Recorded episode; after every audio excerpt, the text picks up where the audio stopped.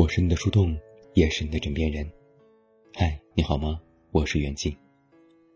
那在今天晚上的节目当中，袁静为你送上的这篇文章来自艾米雅，题目叫做《舍得向岁月交出自己》。近日非常忙碌，换了房子，忙着装修与搬家，断舍离，整理往日物品和添置新家的装潢。很喜欢家里有大桌子的人，沟通和思量好久，想着这个桌子的特质。突然发现，人到了一定时候，何尝不是万事皆通？你只有一个选择：你是妥协选更实用的那个，还是选自己内心那个小小的畅想？就比如桌子这件事，岩板的材质更加的经久耐用，而且不用伺候它。但终究是一个自由职业者，还是期盼着家里随时随地的能有一张大桌板，木质。内心的小小畅想就是有一张木质的桌子，喜欢木质的纹路、温柔的触感和自然的气息。想着冬天的时候，无论如何，总是不愿意往一块冰冷的石头上爬上去。但是住家女子都懂。选了木质，你就要爱惜，要防热防油，要细心的去照顾。最后，是家人的一句话点醒了我：买你喜欢的东西，但人总不至于每天为了一张桌子活着，东西就是拿来用的。有些生活痕迹也不是什么坏事。我顿时释然了。物且如此，人更甚之。有一次，一位女生夜半来信，她刚刚生产完，同为剖腹产，向我讨教了一些产后的保养事宜，说格外害怕日后那条疤痕一直在，无法接受那个有伤痕的自己。她觉得我一直状态很好，身材也没有发福，特来讨教。我笑着说：“我是大状态和产前无差。”但你若细究什么眼角的路纹、身上的疤痕，或者是长过湿疹留下的印记，那自然是和少女时候无法相比。我知道，这个时代有很多女生饱受折磨，每日对镜端详，加之各种科技层出不穷，网上总有人告诉你谁谁是四十岁像二十岁。我敬佩那些终日绷着一根弦的女性，我也习惯于保养锻炼，但是终究讲究一个分寸和度。有次一个小女生跟我说：“你都没有颈纹呢。”她说自己打了什么什么针，颈纹细细密密的，像勒痕一样三圈，紫红色，看得人惊心。罢了罢了，说实话，我不是没有颈纹。我是压根儿都没有怎么关注过自己的脖子，因为我自己并不愿意服美役。服美役就是在“服役”这个词中间加了一个“美”字。这是我最近从二十岁小表妹那里学到的一个词，它指的是那些流水线一样的保养流程。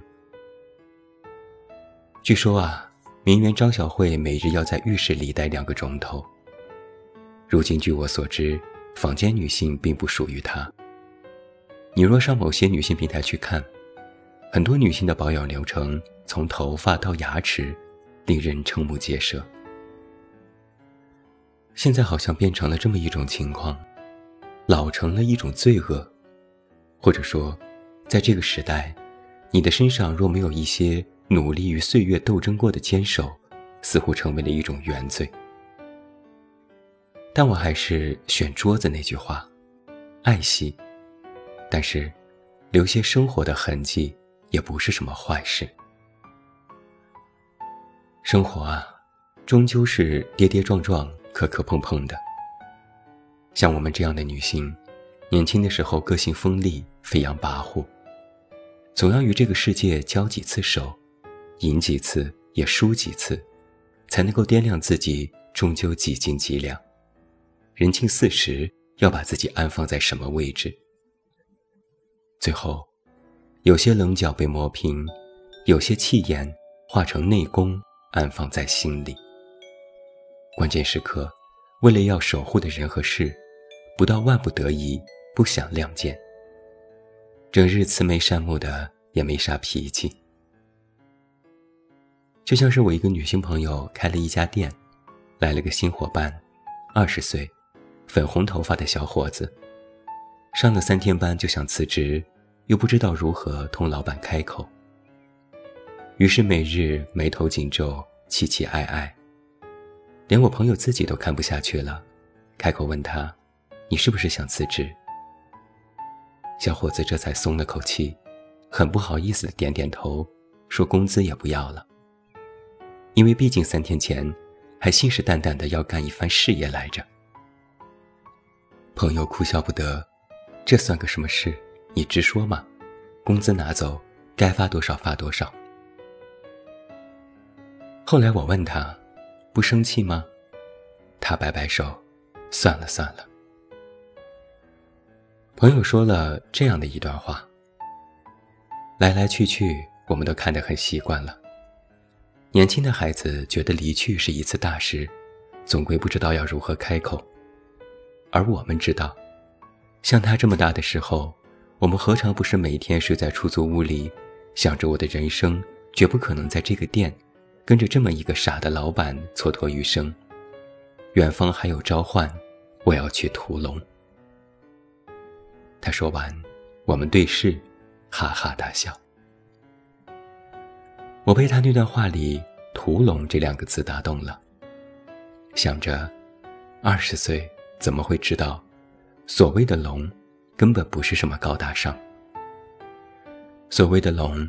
不过是日后那些你又要写稿又还没有收的衣服，是那些你父母生了病却不敢告诉你的隐忍，是孩子发烧了，你一边带着他看病，一边给老师填体温报告表。龙不在天边，龙在眼前，融化成了细细密密的一条小虫，日夜闹心。最后，你抓一抓，挠一挠。身上又多了一道痕迹，而什么剖腹产痕迹，那是大战告捷，那是岁月又过一段，长出的合理的年轮。一个女生，总战战兢兢地在桌子上问人：“你看我是不是又多了一条皱纹？”总归这姿态好看不到哪里去。女人大美，美美与共。美在心眼桃花，也美在气韵和风度。不拘小节，看大体。人呐，终究要舍得用自己，不要太小心，野一点。冲浪、攀登、受伤、结痂、爬起，在前行。爱着，离去，哭泣，疗愈，再爱一次。那颗我们心中的小心脏啊，就是这么一点点变厚实、变强大。执着年轻肉身的完美，就会活成一具雕像，一段稿木。静静的活着，好好爱惜，也要好好吃饭，好好用那张桌子，也要舍得向岁月交出自己。最后，我想说。我之所以在今天会分享这篇艾老师的文章，是因为我非常喜欢这篇随笔里所传达出的女性态度，温和且有力量。我曾在自己的文章里这样写道：女性的力量不仅美在外在，还美在内心，千人千美。我尤其喜欢看一些比我年长的作者分享他们的人生态度。我几乎能够从许多前辈的文字里，体会到那种经过岁月洗礼后剩下的那种朴实且美的特质。这似乎并不是所谓的精致，也无关风月，而是一种有着岁月痕迹的大美。这种美，非年龄所能为，非外在所能为，非浅薄所能为。正如艾老师在文章里写的那样，你总要舍得向岁月交出自己。岁月会给你留下痕迹，带着过往的斑痕，却能赋予你另一种洗尽铅华的淡定和随和。美而平和，美而随性，美而接纳，美美与共。这便是岁月的妙用，也是另一种岁月静好。我是你的树洞，也是你的枕边人。关注公众微信。远近找到我，我是远近，晚安。